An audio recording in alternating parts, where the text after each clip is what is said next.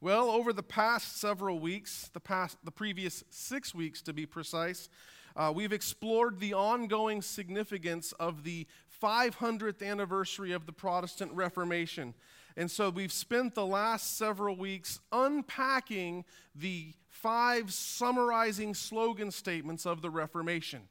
We learned how, with the inauguration of the Reformation on October 31st, 1517, that there was a recovery of biblical authority, that previous to it, the Bible was not the sole final authority. In fact, the Bible was hardly known. While preaching was allowed in Catholic churches prior to the Reformation, it was not required. So hundreds of thousands of European Christians would go to Mass every week, and many of them never even had the Bible proclaimed to them at all. And so the Reformation recovered the Word of God. It's not only our authority, it is our guide, it is our life, it is our center. But then the Reformation also recovered the notion that every good blessing we have from God, every gift that comes from God is by grace. We do nothing to contribute to God's disposition and attitude towards us. It is all a gift that is undeserved. So we assert that salvation is by grace alone.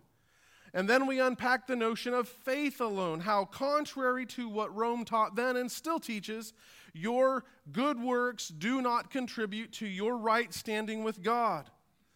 The only instrumental cause of your right standing with God is your faith, which itself is a gift from God. And your good works, which flow from that, are the evidence of a supernatural work in your life. It is not the cause of life.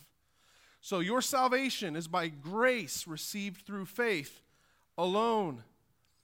But then we also looked how the Reformation recovered the centrality of Jesus, how there was a penitential system in place, a spirituality that really didn't make much of the finished, soul-sufficient work of Christ. In fact, it denied the sufficiency of what Christ had done. And the Reformation brought it back home to Jesus. He is the sum and center of all things. He is the absolute authority. He's the supreme governor, creator, ruler of the universe. Every one of us finds our being in and through him. Jesus is everything. And we can approach God in prayer with confidence because of the complete sufficiency of what Jesus has endured for us and given to us. So nothing can be added. In fact, it insults the perfection of his work to suggest that we can add to what he's already accomplished.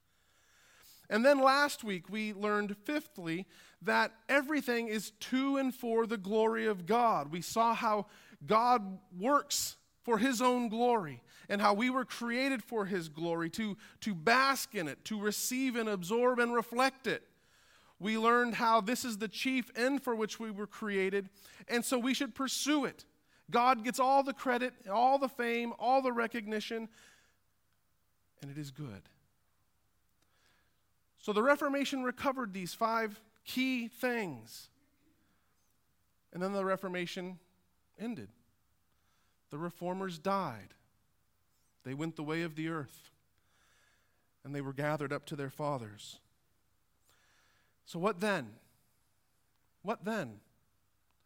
Well, as we conclude our Reformation series today, I want to look at what came then, and where we are now, and where we go from here. And I want to do so by considering an expression that has its origins in the late 1600s. So about 100 years after the conclusion of the Reformation, or about 80 years after the conclusion of the Reformation, a saying was birthed that said that the Ecclesia Reformata, or the Church Reformed, Semper Reformanda, is always being reformed. The Church Reformed is always being reformed. Now, this saying was not a summary of Reformation teaching, per se. What happened in the years following the the conclusion of the Reformation, when the last reformer breathed their last, closed their eyes, and went to sleep in the dust. It was up to their successors to now, they really muddied up the waters for a little bit. They had to kick up and stir the pot a little bit to recover these five key summaries. But what does this mean then for us? And so the post-Reformation era, that generation or two of people that came after the reformers, was keenly interested in unpacking what the significance of it was for all the other little doctrines and practices of the Christian faith. And so what arose then was an era in which theological precision was tantamount to necessary. And it's from this post-Reformation era where we get a lot of the doctrines or a lot of the statements of faith that we have come to cherish. The Belgic Confession, the Heidelberg Catechism, the Synod of Dort with the canons of Dort, the Westminster Confession and Catechisms. But what some started noticing was happening was that even though we had theological precision, there was deadness in the pews. That the churches were starting to look basically like cultural German centers, Dutch centers, English centers. And we were kind of slowly, inch by inch, degree by degree, moving away from that pristine view that the Reformation recovered. And so there emerged what's known in the Dutch community as a second Reformation. There was a pietist movement in the Lutheran Church. In the United Kingdom, there was the birth of what's known as the Puritan movement, which is we were one of the heirs of the Puritan movement as Presbyterians. And what this was an attempt to say, hey guys, look, the Reformation reclaimed key correct doctrinal categories: the gospel, Christ, Scripture, grace, the grand overarching theme of theology, the doctrine of the glory of God. It recovered all this. The post-Reformation era got us down to the nitty-gritty of doctrine and practice. What does the Reformation mean for how we worship and stuff like that? But our hearts have wandered. And our churches are increasingly looking like the culture around us, operating with the same values. And so it was in that context that a theologian pastor in Holland with the last name of Van Lodenstein first said the words, "The Reformed Church is always being reformed by the Word of God." The idea is that once you've recovered key, correct doctrine, you don't get to sit on your laurels. It takes constant vigilance to maintain a positive, correct course. If you've ever been on a boat, even easier than a car, it is easy for that boat to start drifting. So whoever is at the helm has got to keep a keen eye on where they're going and a keen hand on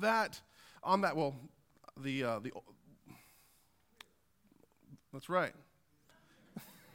Thank you. Otherwise, you're going to just start drifting off inch by inch, degree by degree, and before long, you're going to wonder where you're at. And then in our own hearts, my goodness, it is so hard to be consistent with the doctrine we profess. Have you ever noticed how we'll have this period of zeal, and then it kind of just wanes? And before long, we're living a different life from the doctrine that we profess. What's going on?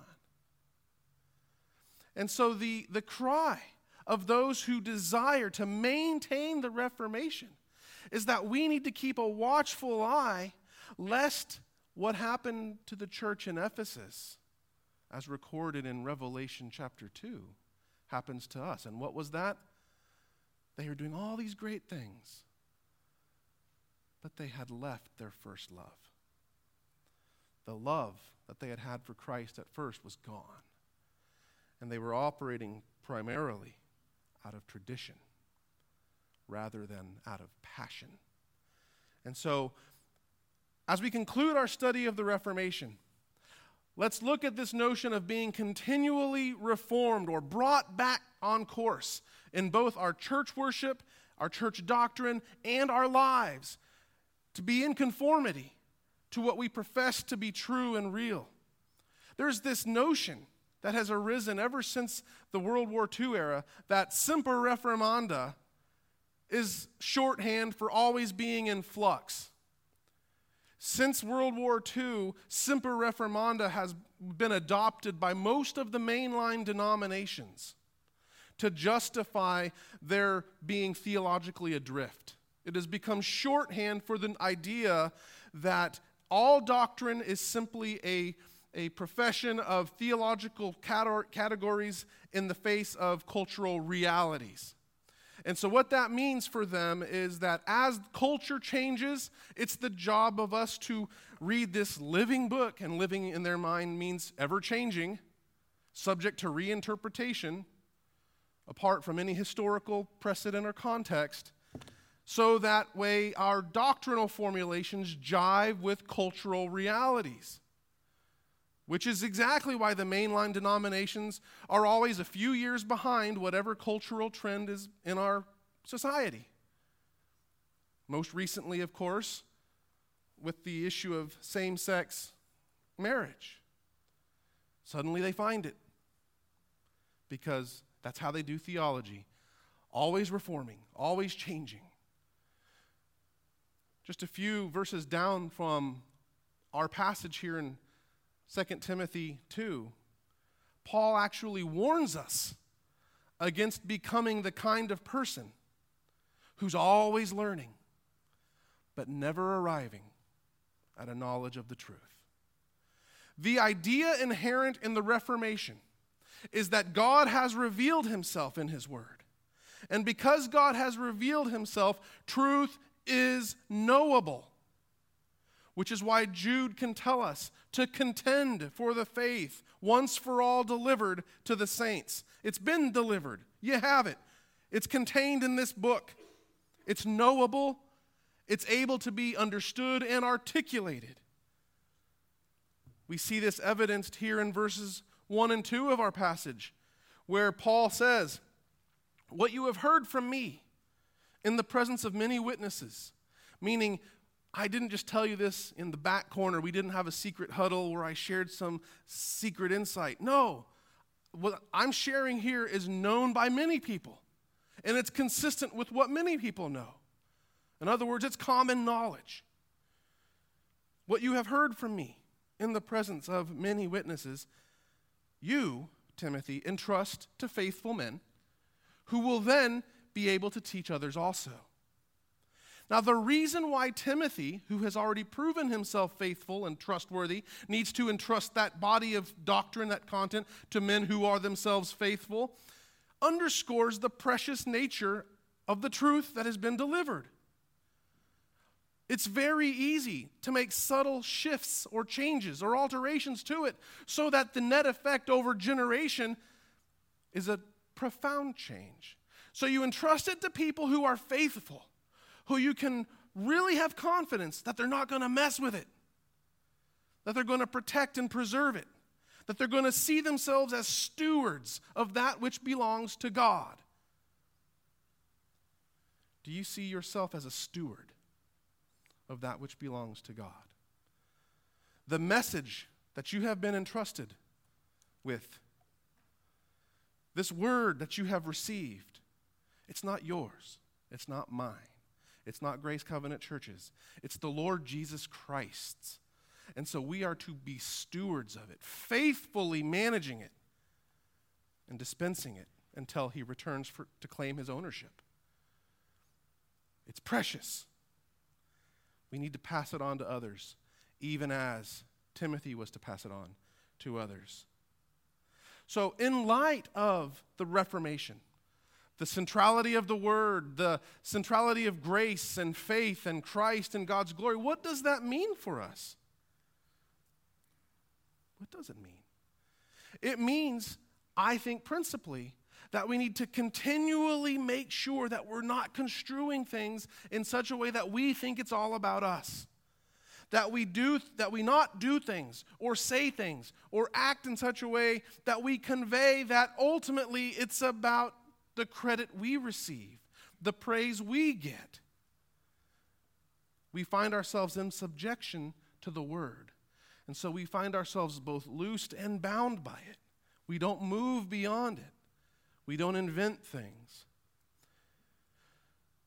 It's one thing to bring reformation. It's another thing to maintain a reformation. It's one thing to go back and dust off old doctrines that have been buried under centuries of falsehood. It's another thing to affect change in people, which is why ongoing reformation in our lives is necessary. Now, as we contend for the faith, I would suggest that we have three principal dangers, three threats to the purity of what we profess. These were experienced in the generations immediately following the Reformation and in every generation since then. And I think we're frankly naive if we don't recognize the reality of their presence. The first danger to ongoing spiritual reformation in our church and in our lives is spiritual indifference, where we either don't believe that doctrine matters, we forget that what God has revealed has been revealed in order for him to get praise and for us to obey, or frankly, we just have spiritual apathy. We're more concerned with the real the natural realm, and we don't think that spiritual truths and eternality, that's that big of a deal.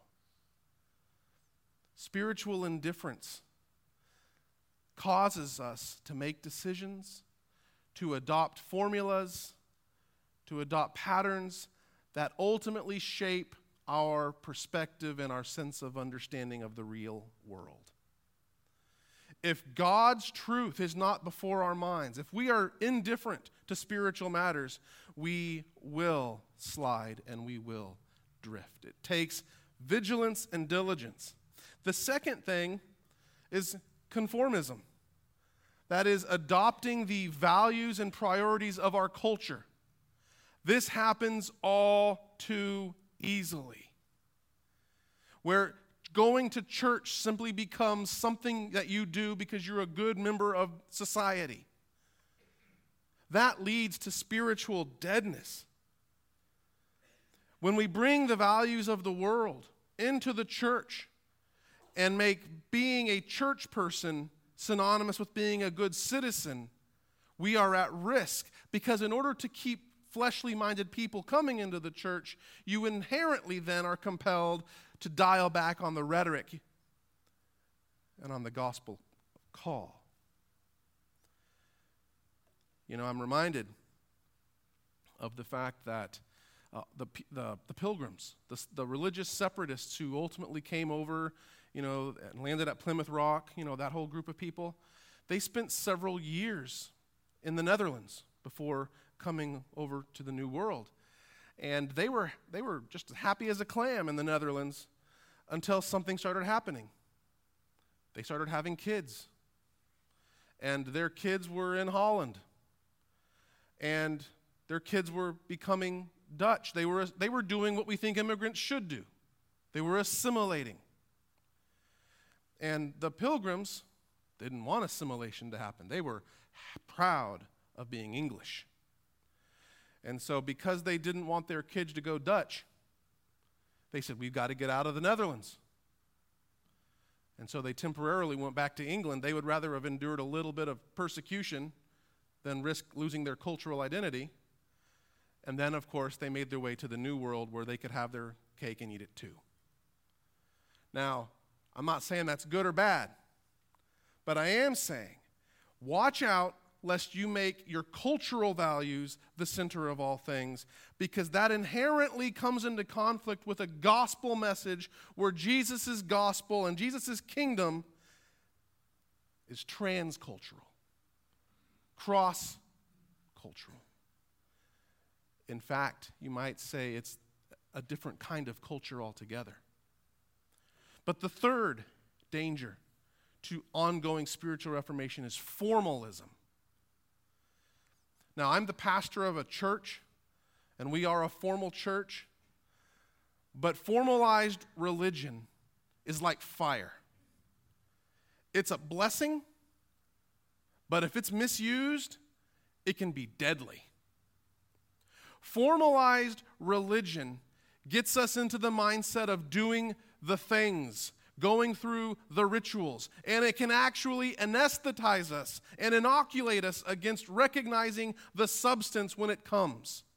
That is why the religious leaders of Jesus' day were so blind, and his biggest criticisms were at the religious leaders. They had become ritualistic and formalist.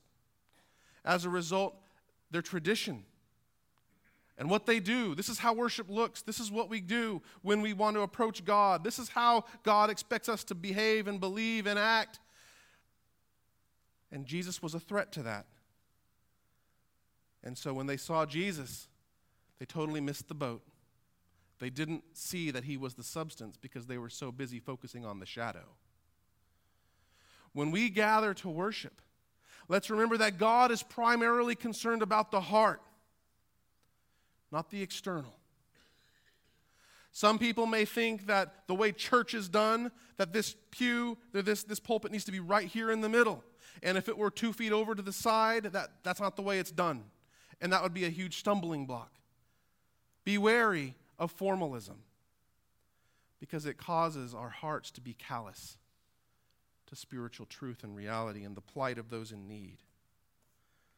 Now in verse 3, Paul tells Timothy to be a good soldier and share in the struggle of being a good soldier. Being a good soldier for Jesus is what each of you are called to be. Remember the song I sang it a year ago with our children, I'm in the Lord's army? Well, you may think you got out of Uncle Sam's army, that's fine, but you're in King Jesus' army. And he calls you to be a good soldier. And part of being a good soldier is sharing in that suffering. Get out of your mind the idea that following Jesus is supposed to be easy and painless. Whenever you read these kind of passages, share in the suffering as a good soldier, always, always, always hear the echoes of Jesus himself saying, if anyone would follow me, let him deny himself and take up his cross and come be my disciple.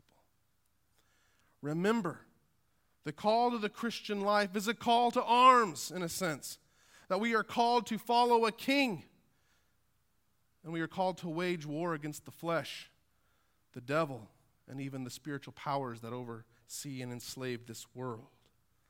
Now in verses 4 through 6, Paul gives 3 different occupational metaphors to describe what being a good soldier looks like.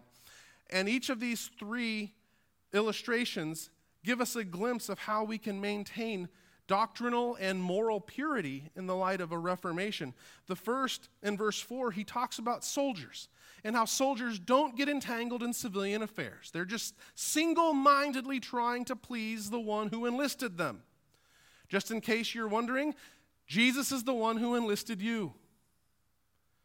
So like a good soldier, don't get worried up in occupational endeavors of the civilian world. Focus on pleasing Jesus. He's drawing attention to the single-minded mental focus it takes to please the one who enlisted you. Focus on Jesus. You're trying to please Jesus. Don't get distracted. There's a lot of things in this world that can distract you. A lot of worthy pursuits, perhaps. But you belong to Jesus, and you're called to please him. So focus, focus, focus on that. What we do, how we do it, how you live your life, how you prioritize your time, your energy, your money. Are you focused on pleasing Jesus all the time like a good soldier? If you do that, you won't drift. Second, he compares us to athletes. Now, in other passages, Paul brings up the metaphor of an athlete to focus on the hard work it takes to succeed.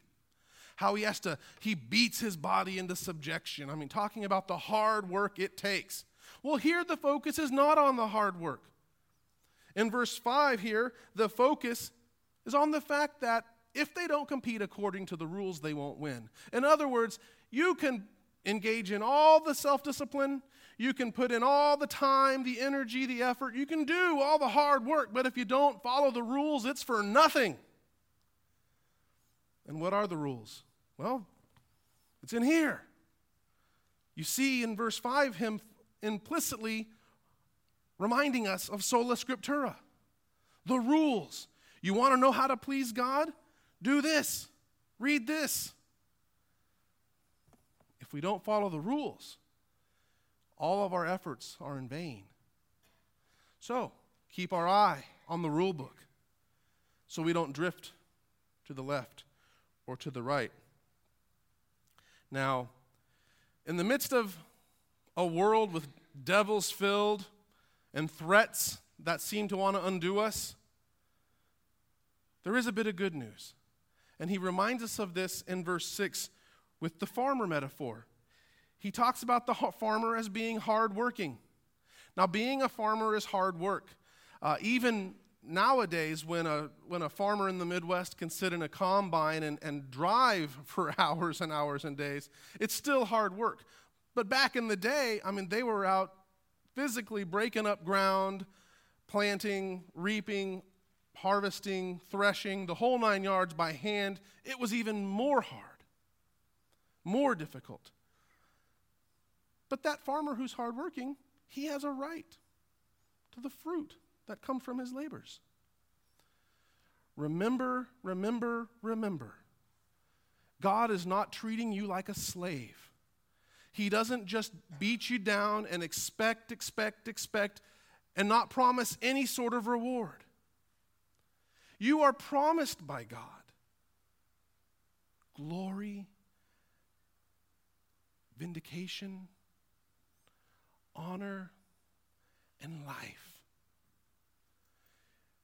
That's why in the next several verses, Paul talks about stressing on. We talked about it last week. You were made for glory, and you are going to partake of the divine nature according to 2 Peter. You're going to reflect all of God's perfections back to him, to his praise. God is glorified to glorify the people who honor him. So hold on. Look forward, work hard, knowing that you're running for a purpose. It's not in vain. Because as soon as you lose sight of the purpose for which you're running, guess what you're going to be tempted to do? Stop and throw up your hands. I'm wasting my time. Keep in mind that God has promised you reward. That's what Paul does in verses 8 through 13. The knowledge that there's this reward coming drives him on. For the joy that was set before Christ, he endured the shame and scorn of the cross. Okay? You are promised reward. Now, what people get mixed up in is they want the reward now.